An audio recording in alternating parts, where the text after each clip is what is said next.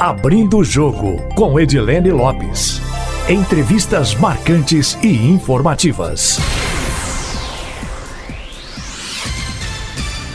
Abrindo o jogo de hoje é com o senador mineiro Antônio Anastasia, que saiu do PSDB e hoje está no PSD. No Congresso, ele é uma das principais vozes na articulação do Plano Mansueto, que deve ser votado ainda nesta semana e que vai socorrer os estados da crise financeira. Senador, muitíssimo obrigado por essa entrevista, viu? A gente tem uma praxe de começar falando sobre a trajetória do entrevistado. O senhor é conhecidíssimo aqui em Minas Gerais, conhecido também no Brasil, mas eu queria que o senhor falasse brevemente do currículo do senhor e da chegada do senhor até o Senado Senado e depois a gente conversa um pouco mais sobre as questões políticas do momento. Muito obrigada, viu? Tá bem, minha cara de Helene. Bem, eu quero cumprimentar a todos, agradecer a oportunidade e dizer que todos me conhecem, já governei o Estado, sou uma pessoa que prezo muito a minha origem técnica. Hoje eu sou um político também, com muito orgulho, mas tenho uma raiz técnica muito forte, já que sou professor da Universidade Federal de Minas Gerais e também pesquisador da Fundação João Pinheiro.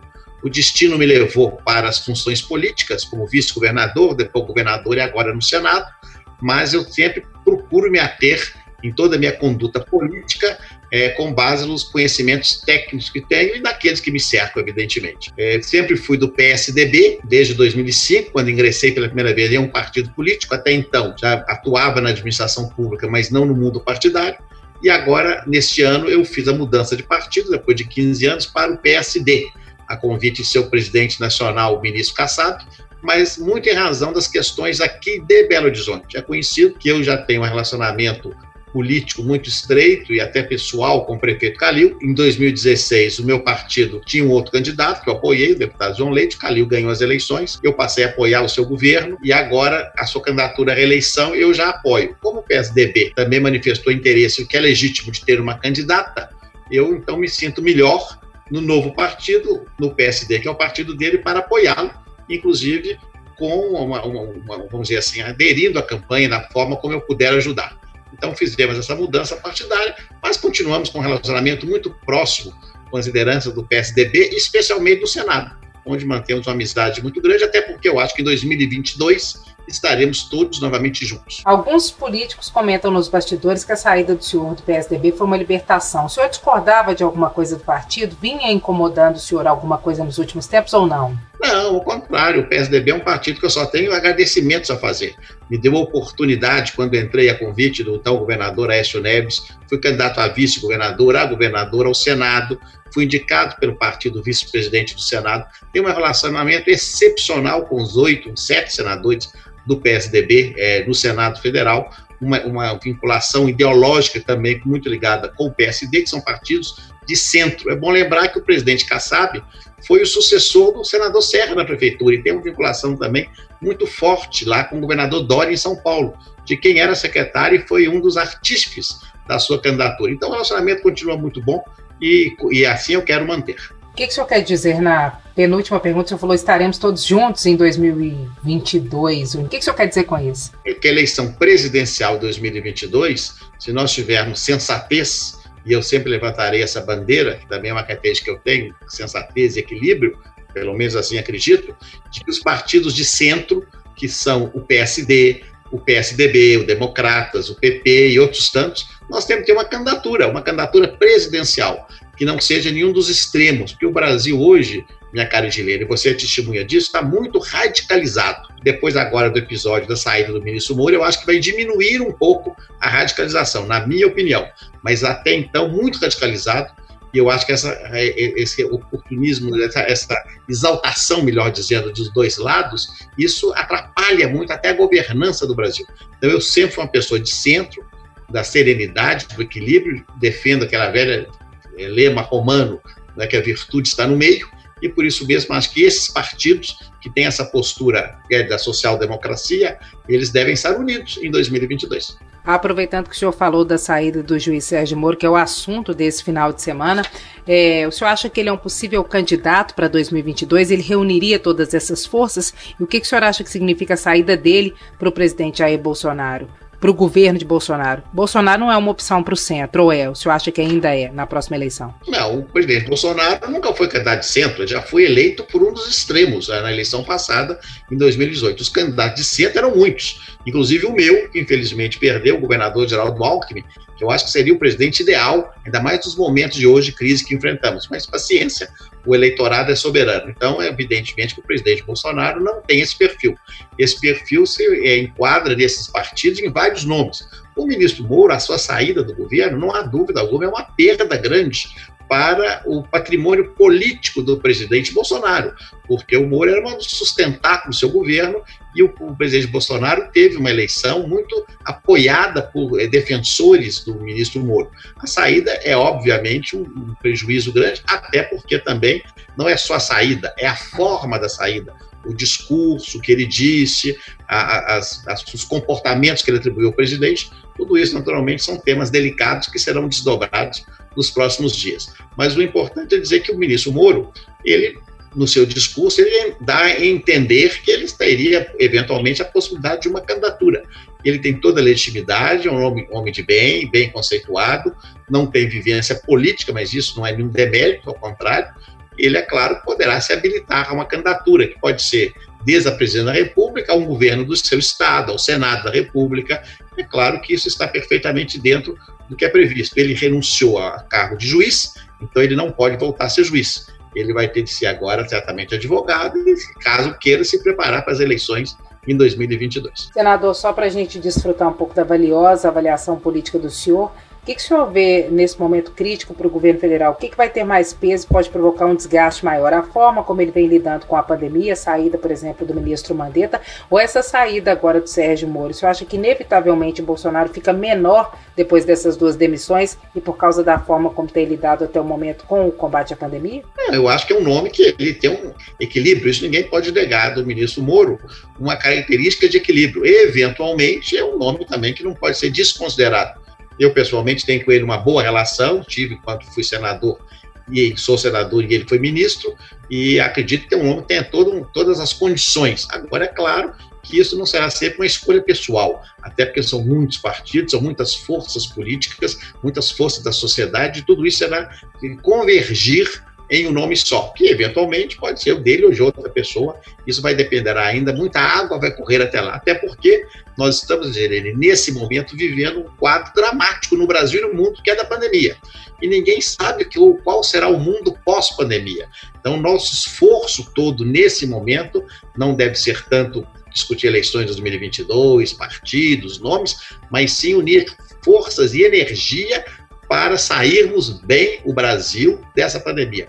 O número menor possível de falecimentos, infelizmente temos e teremos, é que as famílias se protejam e saímos disso bem, é, do ponto de vista da saúde, social e economicamente. Por falar sobre o relacionamento com os governadores, qual é a avaliação que o senhor faz desse silêncio do governador Romeu Zema em relação a toda a polêmica que envolve o presidente da República, Jair Bolsonaro. Segundo ele, ou segundo a equipe de governo, seria na expectativa de não atrapalhar esse relacionamento, porque Minas precisa muito da ajuda do governo federal nesse momento. Como é que o senhor vê isso? Edilene, eu acho que, de fato, o governo ele tem um estilo que é desde o seu início, e aí não vai de uma crítica, é um mero reconhecimento dos fatos. O presidente é uma pessoa que teve a sua carreira política toda baseada no confronto, não é no contraditório, uma, um, afirmações muito assim radicais, e assim ele foi eleito, ganhou as eleições, portanto tem legitimidade para governar, é claro, no estilo que é o seu próprio. Mas isso na hora de governo, nós sabemos que não é fácil, porque governo pressupõe união, convergência, diálogo, composições, e naturalmente isso acaba levando a fragilidades do governo. Nós percebemos que no ano passado, a reforma da Previdência só foi aprovada porque houve um esforço grande do Congresso Nacional. Foram os líderes do parlamento que conduziram a reforma da Previdência. Agora, nesse momento gravíssimo que vive a humanidade, dessa pandemia, pior em 100 anos, nós é, sentimos mesmo a falta de uma união nacional, de um diálogo maior. A demissão do ministro Mandetta eu achei muito grave, porque tirar o ministro da Saúde no meio da pandemia é muito delicado. O conflito com os governadores também não é bom. Era muito importante ter havido uma convergência inicial, uma conversa muito franca, objetiva com os governadores e prefeitos, que não aconteceu, e agora agravado ainda por uma crise que não tem nada diretamente a ver com a pandemia, que é o caso da saída do ministro Moro. Aliás, no momento já seria ruim em qualquer momento, mas agora muito pior né, porque os fatos que levaram à sua saída não têm nenhuma vinculação com o combate à pandemia. Então, é uma hora ruim, porque o Brasil precisa de todos os seus elementos. Veja a reação do mercado econômico. dólar em disparada, bolsa caindo, grande eh, insegurança e intranquilidade dos agentes econômicos. Isso reflete o nosso dia a dia, com empregos, com questões sociais, com dificuldades imensas que teremos para a retomada econômica. A retomada econômica pressupõe credibilidade internacional, o dinheiro que vem de fora. E numa situação política de fragilidade, o dinheiro não virá para o Brasil, irá para outros países. Senador, a grande expectativa dos governadores em relação à aprovação do plano Mansueto no Senado o público da Itatiaia é um público muito vasto. Eu queria que o senhor explicasse primeiro qual era a proposta inicial do Plano Mansueto, o que foi alterado no plano na Câmara e qual que é o impasse que atrasa essa votação no Senado no momento. Eu sempre tive muita cautela, eu acho que é a minha função que ser essa, como candidato que fui derrotado pelo governador Zema nas eleições, de ter qualquer comportamento assim é, é, depreciativo negativo ou de crítica ao governador, porque o meu estilo sempre foi de construção. No momento que eu fui derrotado, no dia que eu fui derrotado, eu liguei a ele, declarei que estaria à disposição e, e assim fiz. Tenho trabalhado com, por Minas Gerais. Agora, eu, evidentemente, desde a campanha, eu já discordava de várias das suas ideias e das suas propostas e deixei isso claro e publicamente. Como continuo discordando, é natural e perfeitamente democrático. Se fosse eu governador, a conduta minha seria outra. Mas quem tem a legitimidade para adotar a postura que considera correta e também, repito sempre, a responsabilidade pelas consequências dos seus atos, é o governador Zema, que foi eleito por larga maioria dos mineiros. Então temos de respeitar. Faria diferente, mas respeito totalmente a sua conduta, que é a conduta daquele que os mineiros escolheram para enfrentar. Claro que acho que nem ele imaginava que fôssemos enfrentar uma situação tão trágica como essa é um, um quadro é, de má sorte, pelo menos, para não falar outra palavra. Mas, infelizmente, são as agruras que os governantes têm que estar preparados para fazer frente a elas. O senhor acha que o mesmo pode acontecer? Minas pode figurar entre os estados mais beneficiados com a aprovação do plano Mansueto que o senhor espera que seja votado? Bem, Dire, então vamos dar aqui um passo atrás. Primeiro, o que é Mansueto? Né? Quem é Mansueto? Mansueto é o secretário do Tesouro Nacional, um técnico muito respeitado que integra o Ministério da Economia, um homem muito reconhecido por todas as forças políticas do Brasil. Então, ele dá um nome ao plano. Na sua ideia original, o Plano Mansueto era um conjunto de medidas de ajuda aos estados federados, desde que os estados cumprissem determinadas condições, ou seja, um plano de estabilização econômica para os estados, colocando recursos, permitindo empréstimos, alavancando os estados desde que os estados assumissem o comportamento de economia, não dessem reajuste, tivessem um comportamento de austeridade. Então, essa era a concepção original do Plano Mansueto, que foi concebido no início do atual governo, ou seja, no início do ano passado. Quando o plano não foi aprovado, ficou na Câmara como lei, surge a pandemia. Quando surge a pandemia, o que acontece? Um dos seus efeitos imediatos é o colapso das receitas da União dos Estados e Municípios. A atividade econômica é paralisada, especialmente os estados vivem do ICMS, que é um imposto que decorre da atividade econômica. Muito bem, então o Plano Mansueto foi utilizado como um instrumento de salvação dos estados, porque é necessário ajudar os estados e municípios, porque do contrário eles vão entrar em colapso total e absoluto. E esse colapso administrativo vai prejudicar a saúde, a educação, a segurança. Então, é correto que a União, que pode de fato é, ter condições financeiras de ajudar os estados, entrar agora. Então, o plano Mansueto foi transformado. Só que ele foi transformado de maneira tão radical que houve uma reação do governo. Primeiro, dizendo que os valores estavam altíssimos e sem controle. Segundo, que não havia nenhuma contrapartida. E houve também a reação de muitos estados, especialmente do Nordeste, que os critérios eram injustos da distribuição desse bolo. A matéria agora veio ao Senado.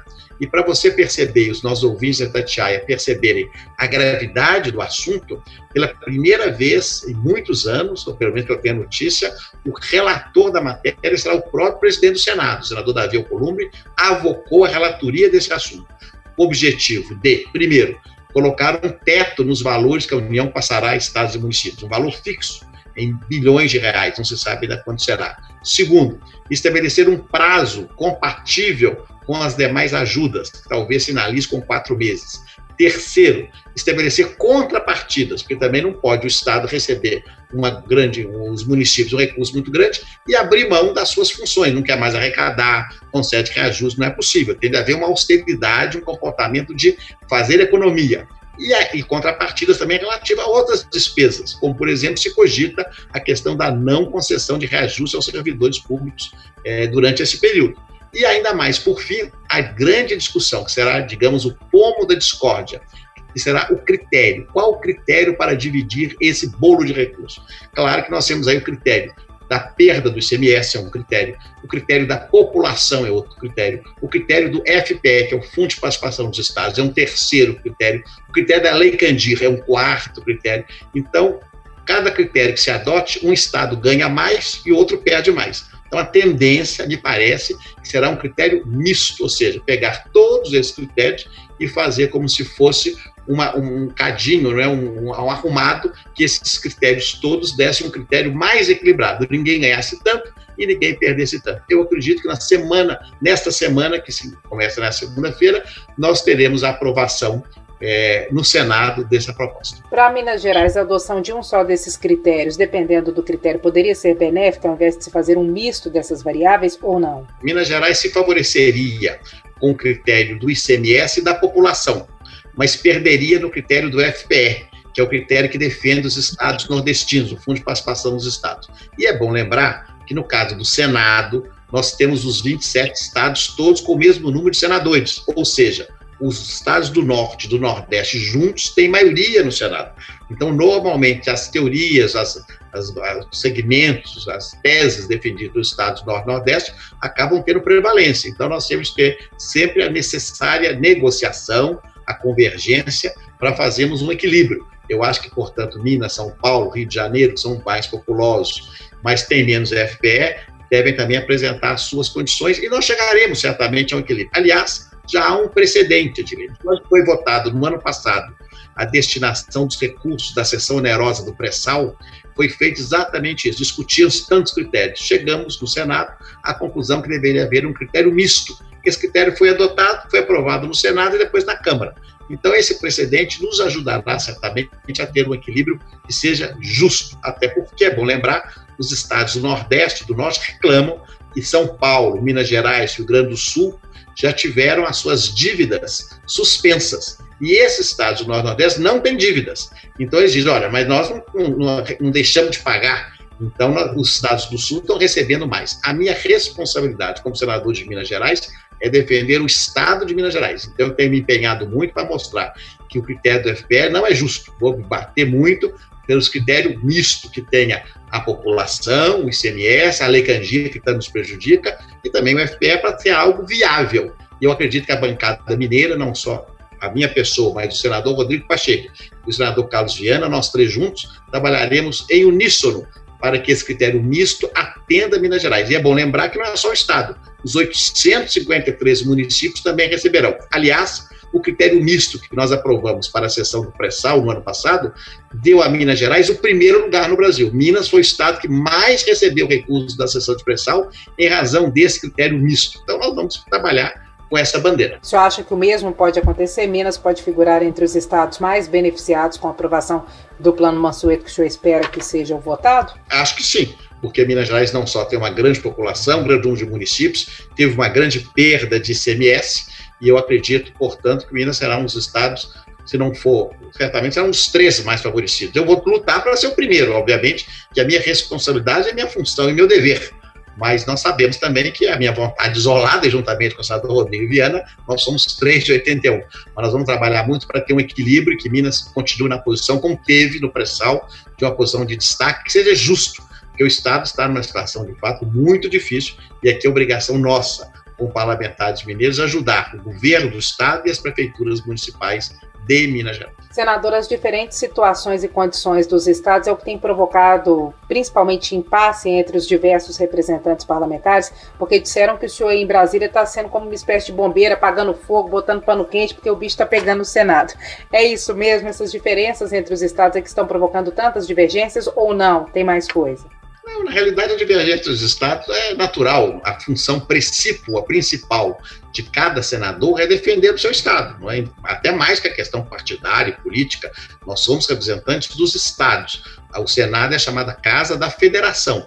Mas essas divergências que acontecem, elas acabam que se dão mais no campo político, né? A, a recente notícia que se deu, até fico muito agradecido, elogiosa no meu trabalho no sentido de eu atuar sempre procurando consenso, como se fosse um bombeiro, foi a expressão utilizada, talvez em razão é, do meu bom relacionamento com todos os partidos, já ser um senador mais maduro, chamado Cabeça Branca, já com experiência, inclusive, com os conhecimentos que tem, tudo isso somando, e sempre o estilo mais cordial, mais ameno, é, ajudam. E eu sempre procurei, Edilene, como relator de temas complexos, como foi recentemente a famosa PEC 10, orçamento chamado de guerra, ouvir os colegas. Isso é muito importante. Hoje no Brasil está muito esquecido. Nós temos de ouvir as posições, ouvir as ponderações, nos colocar no lugar dos outros, saber de fato que toda opinião é bem-vinda, não poder ter preconceito com posições, estar desarmado na negociação. Isso acaba levando sempre a uma correta negociação. Porque é bom lembrar, a política é a arte do diálogo, não é do grito, da, do conflito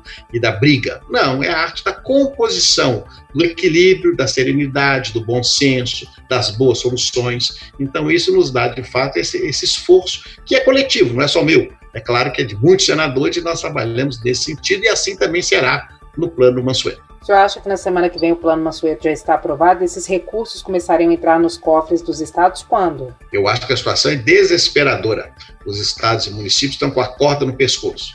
Acho que o cronograma será votar nessa semana no Senado, na próxima, mais tardar, voltará à Câmara para ser sancionado pelo seu presidente e ainda na primeira quinzena de maio, oxalá, esses recursos estejam disponibilizados pela União em favor de estados e municípios. Agora, depois que passar isso tudo, senadora, pandemia, todos não sei se passa também, mas essa questão emergencial for resolvida, quais serão os principais problemas enfrentados na avaliação do senhor pelo Brasil e pelo Estado? E o senhor acha que essa condição econômica mais grave, mais delicada, ela acaba acelerando a aprovação de projetos que foram colocados antes disso? Aqui em Minas, por exemplo, reforma da Previdência, é, reforma administrativa, recuperação fiscal, no governo federal, as outras medidas é, no mesmo sentido, como privatizações? O que, que você acha que vai acontecer depois disso tudo? Torcer para essa pandemia passar, claro, o mais rápido possível, mas com todas as cautelas determinadas pelas autoridades sanitárias, nacionais e internacionais. Mas passada a pandemia, não há dúvida alguma que a consequência econômica será gravíssima. Nós teremos aí uma recessão grande, a queda do PIB será imensa, isso é sabido não só no Brasil, mas no mundo afora. Então nós temos de adotar essa necessidade imperiosa para fazer as reformas estruturais, que, aliás, já estão sendo debatidas no Congresso. Nós só fizemos uma delas, que foi a reforma da Previdência Nacional. Temos de fazer agora as reformas a chamada PEC dos fundos, a PEC emergencial, a PEC da federação, que estão as três no Senado, que não podem ser votadas agora, porque são propostas de emenda constitucional, mas que logo depois da volta à normalidade serão certamente aprovadas, com algumas alterações, evidentemente, mas com o objetivo de dar um ambiente melhor para ter investimentos econômicos no Brasil. A reforma administrativa federal também é muito necessária, o governo está demorando em encaminhá-la, é, é privativo do governo mandá-la, e nós esperamos que, passada a pandemia, governo também o faça. E, da mesma forma, a reforma tributária, que é a mais polêmica de todas, porque os interesses são muito conflituosos dentro da reforma tributária. Então, nós esperamos também que ela seja encaminhada de maneira mais clara no segundo semestre para votarmos. Então, eu acho que nós não poderemos, é, Edilene, atrasar reformas estruturantes que são fundamentais para dar uma credibilidade ao Brasil para receber recursos internacionais. E os estados terão de fazer também a sua parte, não só Minas Gerais, como os outros estados da federação, realizar as suas reformas administrativas, previdenciária, mudar regras orçamentárias, fazer economia. Porque um dado objetivo, que é triste dizer, mas é a realidade.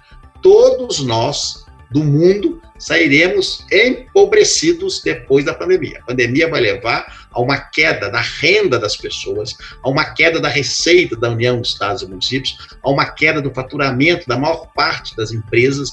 Então, nós teremos aumento do desemprego, será uma fase difícil, mas nós temos que trabalhar forte para que ela passe rápido, mas teremos de enfrentá-la com muita galhardia, valentia e criatividade. O senhor acredita que essas reformas sejam aprovadas até quando? Vai depender até da possibilidade de nós voltarmos ao convívio no Senado e no, na Câmara, porque, como você sabe, nós estamos fazendo deliberação remota, que não pode votar na PEC, só teve exceção da PEC do orçamento de guerra. Mas eu acho que superada essa fase mais aguda da quarentena, nós voltaremos ao trabalho em Brasília e votaremos com certa rapidez, talvez um, dois meses para votar isso no Senado e na Câmara, para que tenhamos logo essas matérias resolvidas porque não podemos passar meados do próximo semestre, se eu, claro, volto a dizer, se a pandemia nos permitir fazer isso, é, com essas normas aprovadas e com condição econômica do Brasil retomada com esse ambiente melhor de investimento. Agora, eu não tenho bola de cristal, ninguém tem, porque ninguém conhece bem esse vírus, as suas consequências. Eu estou fazendo aqui todos os votos que isso é, resolva com mais, maior rapidez. Mas se porventura, e eu não desejo isso, oxalá que jamais ocorra, mas se isso se estender, infelizmente todo esse processo se atrasa. Senador, qual é a avaliação que o senhor faz das regras de flexibilização que estão sendo adotadas? Aqui em Minas, por exemplo, teremos protocolos sanitários a partir da próxima semana, disponibilizados para as prefeituras. O ministro da Saúde é, o Taixe já sinalizou que também na próxima semana o governo federal deve liberar protocolos para estados e prefeituras. O senhor acha que está na medida certa? O senhor que já chefiou o executivo, o que, que o senhor está avaliando isso tudo? Eu tenho, Edilene, muito receio de uma quebra antecipada das regras mais rígidas de quarentena. Eu não sou médico, não sou especialista em vírus, sou professor de direito, como vocês sabem, mas eu sou muito científico, né? eu acredito muito na ciência, e a ciência deu as condições. Agora, é claro, também eu sou eu me basei na realidade. É evidente que a situação em Belo Horizonte é uma, em Serra da Saudade, com 800 habitantes, é outra, diferente. Então, condições distintas podem ser encaradas cidade por cidade, não há dúvida. É o prefeito municipal, com a sua realidade local, é que pode tomar as medidas mais adequadas da proteção social, do isolamento social no nível considerado adequado. Agora, uma quebra total da quarentena, uma volta rápida da atividade, como defendem alguns, eu acho muito arriscado e nós já vimos esse filme, como se diz no estrangeiro. A Itália abriu rapidamente, a situação piorou demais, tiveram de voltar de uma forma muito mais rígida. Espero que isso não ocorra no Brasil, que faça uma abertura gradual, porque sabemos de fato que as, as atividades têm que ser retomadas, mas de maneira gradual, com todas as cautelas. Vi com muito bons olhos a conduta do prefeito Calil em Belo Horizonte, determinando o uso das máscaras, que ajudam muito, de acordo com os especialistas. Nós todos saímos às ruas, e essas cautelas, que muitas vezes podem parecer impopulares, desagradáveis, são necessárias, porque elas visam o bem comum, que é o interesse coletivo e é exatamente o fato relativo à manutenção da saúde pública como um todo. O senhor estando com o prefeito Alexandre Calil nas eleições municipais significa que, caso ele venha disputar o governo do estado, o senhor também estará com ele nesse mesmo grupo? Edilene, eu acho que está tão longe ainda, como eu falei, né? nós estamos tão distantes. Né? Eu acho que temos uma eleição municipal este ano, por isso o meu movimento político de mudança do partido, inclusive, está previsto. É, espero que ocorra no mês de outubro. Há uma conversa até de sua adiamento para dezembro, dependerá muito do desdobramento da questão da epidemia, não sabemos ainda, a Justiça Eleitoral mantém o calendário por hora, mas 2022 está muito longe ainda. Então, é claro que o meu partido é o mesmo dele, é o PSD. Nós vamos ter de analisar lá na frente. Mas o que eu disse a você há pouco, repete-se aqui.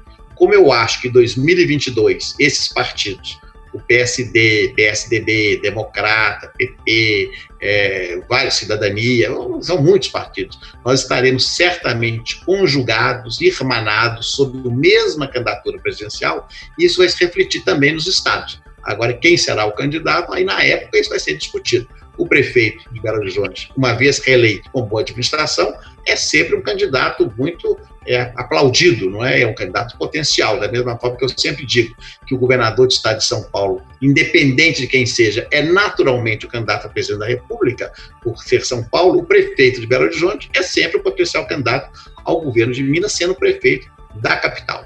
Então, é uma discussão que nós vamos ter em 2022, porque agora, como eu disse, a nossa energia é o combate à pandemia, é a luta contra esse vírus e os seus efeitos tão perversos na nossa vida, no nosso cotidiano, sobretudo nas questões sociais e também econômicas.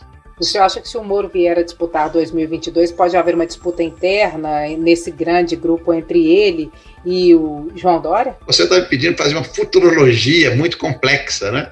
O ministro Moro acabou de sair do governo, nem sabemos se ele vai enveredar pelo mundo político ou se ele vai seguir o mundo profissional, porque também é um grande jurista, pode ter aí uma carreira muito exitosa na advocacia, até eventualmente em posições internacionais na área jurídica, que é uma pessoa de currículo muito respeitado e muito aplaudido. Então, não sabemos qual vai ser o seu destino. O governador Dória é o governador de São Paulo, do PSDB, que era o meu partido, com quem tem as melhores relações, é um pré-candidato, já se declarou pré-candidato, mas ainda não, não, não, não, como se diz, é, é ele mesmo alega que é muito cedo para qualquer tipo de, de, de, manifestação. Então, o partido tem um monome, PSDB, que é o nome dele, mas ainda está longe demais, ainda está longe demais. Aí não podemos imaginar o que vai acontecer em 2022. O Dória é um nome citado, cita-se também na imprensa o nome do Luciano Huck, é um, um nome que é citado como possível pré-candidato. O governador do Rio de Janeiro também já manifestou a sua intenção, e por aí vai. Então, são vários nomes importantes mas ainda é muito, estamos muito precoces, até porque a própria lei eleitoral só pode falar em candidaturas a partir, a chamada oficialmente pré-candidatura, só a partir do primeiro semestre, meados do primeiro semestre de 2022. Até lá nós estamos ainda só no campo da especulação. Então a própria eventual candidatura Dória, Moro, Huck e outros tantos nomes é por hora mera especulação, ainda que sejam todos nomes que têm legitimidade e que tenha, claro, toda a possibilidade de receber sempre o aplauso de segmentos importantes da população brasileira. Senador, nós estamos caminhando para o finalzinho, aproveitando que o senhor falou novamente eh, nas eleições na relação com a pandemia, o senhor acha que, na avaliação do senhor, deve ser flexibilizado esse, esse prazo? A eleição deve ser adiada para dezembro ou outra data? Ou ainda é cedo para falar disso? É, eu acho que nós não devemos ainda tomar nenhuma decisão. Se houver algum tipo de adiamento, dependerá de manifestação do Congresso. Por hora, a Justiça Eleitoral tem manifestado a manutenção do calendário mas é evidente que nós, não, como eu disse há pouco, não podemos combater a realidade. Se houver uma dificuldade maior, se se prorrogar essa situação com as dificuldades, até para a realização das convenções que são previstas, salvo engano, para o mês de junho, é, é, ou, ou, julho, talvez início de julho, não, não tem agora de cabeça qual é o calendário. É, isso pode ser haver um, um, um, adiamento, um adiamento a princípio ainda neste ano mesmo, e talvez, o caso, discutir para o início do ano que vem. Eu acho que a ideia da prorrogação é que há uma resistência maior de vários segmentos, inclusive da justiça eleitoral. Os ministros manifestaram contrários a qualquer tese de prorrogação de mandatos, por exemplo, que é uma reivindicação também que surge muitas vezes, mas que enfrenta essas resistências, já que extrapolar os mandatos para os quais foram eleitos. O senhor é a favor da prorrogação, emendar com a eleição de 2022 ou isso não, pessoalmente? Eu sou, pessoalmente, eu sempre fui favorável à coincidência de eleições. Mas falar em prorrogação de mandato é algo que é um pouco delicado, porque isso abre um precedente muito grave. E a prorrogação deve se dar para quem for eleito. Então, em vez de eleito quatro, elege para seis. Mas antes, é, prorrogar quem já está eleito com quatro, cria-se de fato um precedente que pode abrir dificuldades no futuro. Então, a princípio, eu discordo, mas vamos aguardar, porque tudo isso, como eu disse, será fruto de um grande entendimento e nós temos de pensar no bem maior que é o interesse nacional. Se for necessária essa prorrogação, eu não terei nada a opor e participarei, é claro, da construção de uma solução que seja adequada junto com o Poder Judiciário. Agora, senador, considerando os projetos que virão aí para poder eh, socorrer os estados da, em relação à crise financeira, o governador Romeu Zema respondeu uma entrevista para a gente lá na Itatiaia essa semana, falando sobre que permanece defendendo a privatização da CEMIG. A CEMIG levou uma multa de 13 milhões de reais da ANEL na semana passada e os defensores da privatização usam essa multa como discurso, militaram também para a aplicação dessa multa, reclamaram da CEMIG. No fim das contas, a CEMIG, você acha que deve permanecer ou nessa lista de privatizações a CEMIG também deve ser vendida? Eu mantenho a minha posição, Edilene, eu sou uma pessoa até de muita firmeza das minhas posições. Durante a campanha eleitoral de 2018, eu deixei claro para você mesmo em muitas entrevistas e dizendo que a minha posição pessoal sempre foi contrária à privatização da CEMIG, da Copaz e da Codemig. E mantenho a mesma posição. São empresas vitais, estratégicas para o desenvolvimento do Estado, não vão agregar nada em termos de recursos ao Tesouro do Estado, os valores são pequenos diante do pombo que nós temos, nós perderíamos o comando estratégico dessas empresas, que elas têm de ter a boa gestão.